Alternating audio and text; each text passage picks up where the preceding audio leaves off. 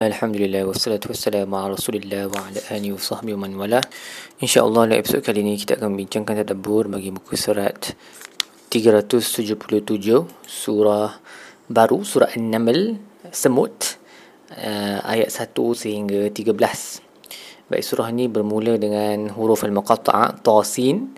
Uh, kemudian Allah berkata inilah ayat-ayat Quran kitab yang jelas. Um, sebagai hudan wa bushra lil mu'minin sebagai panduan dan berita baik bagi orang beriman allazina yuqimuna as-salata wa yu'tuna az-zakata wa hum bil akhirati hum yuqinun.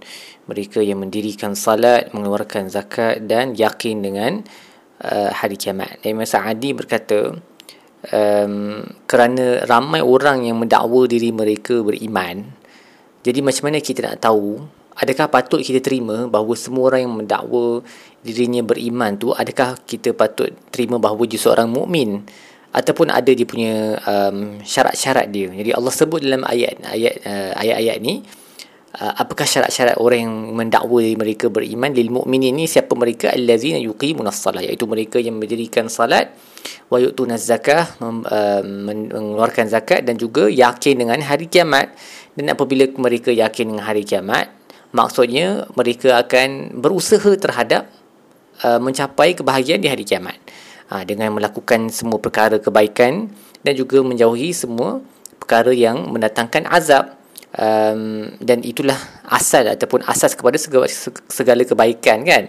Sebab ramai orang sebut mereka percaya pada hari kiamat tapi adakah mereka yakin pada hari kiamat benda tu lain uh, orang yang yakin pada hari kiamat ni dia akan nampak pada diri dia tu perbuatan dia orang yang yakin pada hari kiamat uh, dia menjauhi perkara-perkara yang Allah larang dan dia berusaha um, bergegas melakukan perkara-perkara yang Allah suka dan suruh buat uh. Jadi mendakwa semata-mata oh aku beriman hari kiamat tu tak cukup lah. Dia kena dibuktikan dengan kita punya amalan tu. Kemudian Allah berkata orang yang tidak beriman dengan hari kiamat Allah akan mempercantikkan kepada mereka amalan mereka dalam keadaan mereka terhujung hayang lah. Ha, so mereka ingat mereka buat benda yang baik.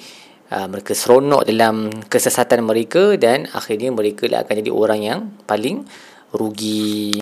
Kemudian Allah sebut, Allah masuk dalam kisah Nabi Musa dengan cara yang sangat ringkas lah. So Allah uh, dia bermula daripada masa di mana Nabi Musa berjalan pada waktu malam dan ter, ternampak macam ada api di di hujung satu kawasan tu, di hujung bukit um, ini waktu malam lah. Sebab waktu malam baru kita boleh nampak macam ada cahaya kan.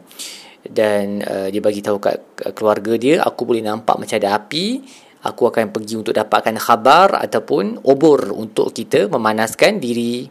Menunjukkan dia uh, seorang um, suami yang bertanggungjawab lah. Uh, sebab dia nak cari jalan untuk keluarga dia. Tapi sebab dia takut mungkin ada orang jahat dekat sana. So dia suruh keluarga dia stay kat situ dulu uh, dia pergi cari uh, khabar ataupun bawa obor untuk panaskan diri pada malam yang sejuk. Dan apabila dia sampai dekat sana, dia dipanggil, uh, dia uh, disebutlah, dia dengar satu suara berkata, uh, diberkatilah dia yang berada di dalam api dan yang di sekelilingnya wa subhanallahi rabbil alamin maha suci Allah Tuhan sekalian alam.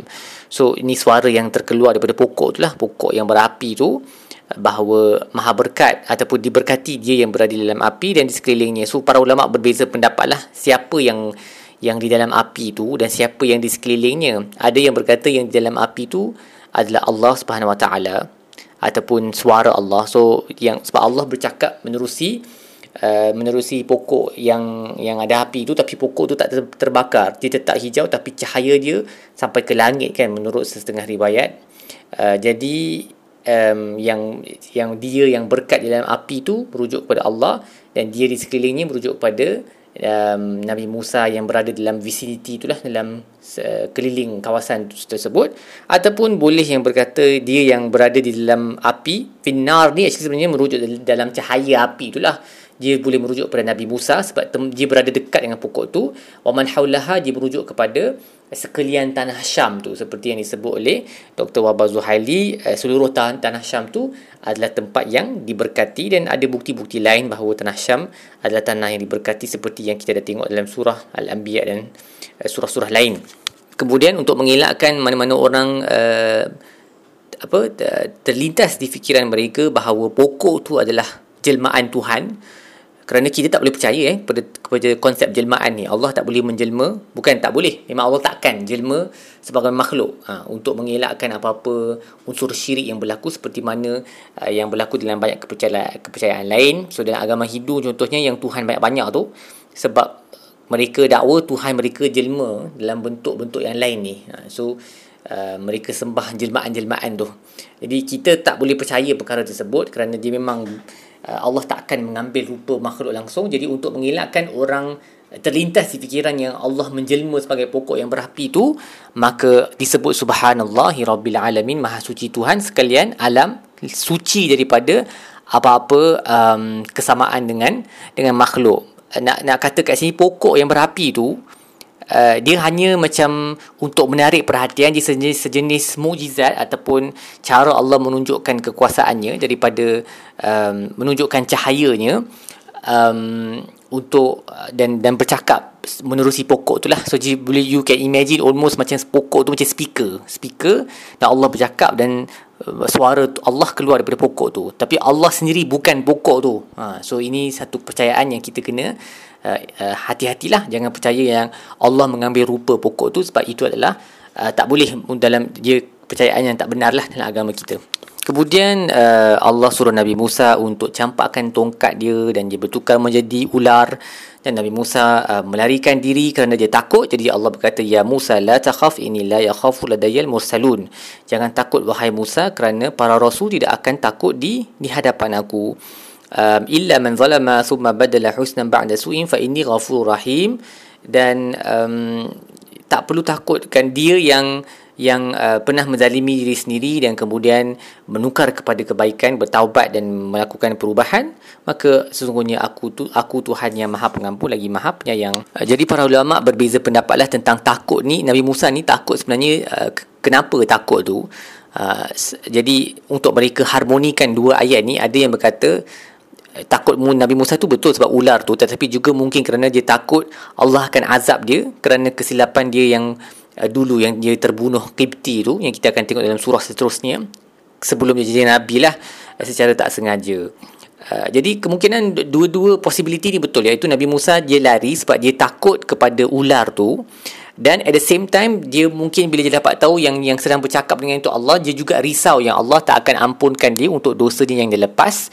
Uh, walaupun para rasul kita tahu lepas mereka dah lantik menjadi rasul mereka adalah maksum Uh, dan kiranya mereka diampunkanlah kalau tak mereka tak akan dilantik menjadi rasul. Uh, tapi Imam Al-Qurtubi berkata uh, ayat ini menunjukkan bahawa uh, orang uh, orang yang yang wara uh, orang yang dekat dengan Tuhan para wali dan para nabi khususnya walaupun mereka mereka walaupun Allah bagi jaminan yang dia akan menerima taubat mereka selepas mereka melakukan perubahan tapi mereka sentiasa takut kepada Allah. Ha, mereka takut kerana um, taubat tu takkan diterima. So itu adalah sifat hamba yang yang paling bagus lah ha, sebab dia tak take for granted. Dia tak dia tak assume dia tak anggap bahawa Allah confirm akan mengampunkan dia. Dia sentiasa ada kerisauan di dalam hati dia yang dosa-dosanya tidak akan diampunkan dan ini menunjukkan ke- keikhlasan dan ketinggian takwanya. Dan kemudian Allah suruh Nabi Musa uh, memasukkan tangannya ke dalam bajunya dan mengeluarkannya dan dia menjadi putih bersinar-sinar sebahagian daripada sembilan ayat yang akan ditunjukkan kepada Fir'aun yang fasik. Tetapi Allah berkata falamma ja'atuhum ayatuna mubsirah. Apabila datang kepada mereka ayat-ayat yang jelas dan menunjukkan kebenaran mereka berkata hadza sihrun mubin. Ini adalah sihir. Baik apa yang kita belajar di muka surat ini? Yang pertama uh, ingatlah untuk mendakwa diri sebagai orang mukmin ni senang okey tapi untuk membuktikan yang kita mukmin ni ada dia punya syarat-syarat dia. Seperti yang disebut dalam ayat ni mendirikan salat mengeluarkan zakat dan yakin dengan hari kiamat. Jadi uh, pergilah salat berjemaah bagi yang lelaki di masjid. Penuhilah hak-hak salat tu segala rukunnya segala amalan sunatnya dan khusyuknya supaya kita boleh-boleh menggelar diri sebagai orang yang beriman. Juga orang yang mengingkari hari kiamat ni mereka akan terus berseronok dalam perbuatan-perbuatan buruk mereka dan uh, mereka akan rugilah uh, dengan serugi-ruginya pada hari kiamat. Dan walaupun ayat ini merujuk pada orang yang betul-betul tak percaya pada hari kiamat dia juga boleh merujuk kepada kita manusia mukmin yang kononnya mukmin ni orang Islam yang kata kita percaya pada hari kiamat tapi kita tak yakin pun. Kepercayaan tu macam hampir tak ada. Dia lip service saja. Kita sebut dekat mulut je. Jadi sebab kita tak yakin dia punya kepercayaan tu terlalu lemah. Jadi kita pun berseronok dengan kita punya dosa menindas orang lain makan rasuah okey? Melakukan segala jenis kejahatan. Sebab walaupun kita kata kita percaya pada hari kiamat kita boleh hafal rukun iman tu tapi kepercayaan sebenarnya itu tak ada dalam hati. Ha, so kita boleh maksudnya sifat yang Allah sebut ni terhadap orang yang betul-betul tak percaya pada hari kiamat ni dia boleh apply jugalah kepada orang yang yang uh, muslim yang kepercayaannya pada hari kiamat amat lemah ataupun lagi teruk memang tak percaya dia hanya sebut je yang percaya dan akhir sekali uh, contoh hilah Uh, para ulama, para wali yang sentiasa takut terhadap kemungkinan yang Allah tidak akan mengampuni dosa mereka. Uh, kita tahu para rasul adalah orang yang paling takut kepada Allah kan. Mereka yang paling risau, paling takut kepada Allah. Tapi disebabkan itulah mereka mencapai makam yang tertinggi sekali. Jadi kita pun kena berusaha untuk um, fear Allah in all, all, all times kan. Bertakwa kepada Allah pada setiap masa. Kerana itulah yang akan Uh, memberi kita kesejahteraan di dunia dan khususnya di akhirat. Baik setakat itu sajalah tadabbur kita bagi muka surat ini insyaallah kita akan sambung episod-episod lain. Sallallahu ala sayyidina Muhammad wa ala alihi wasallam. Alamin.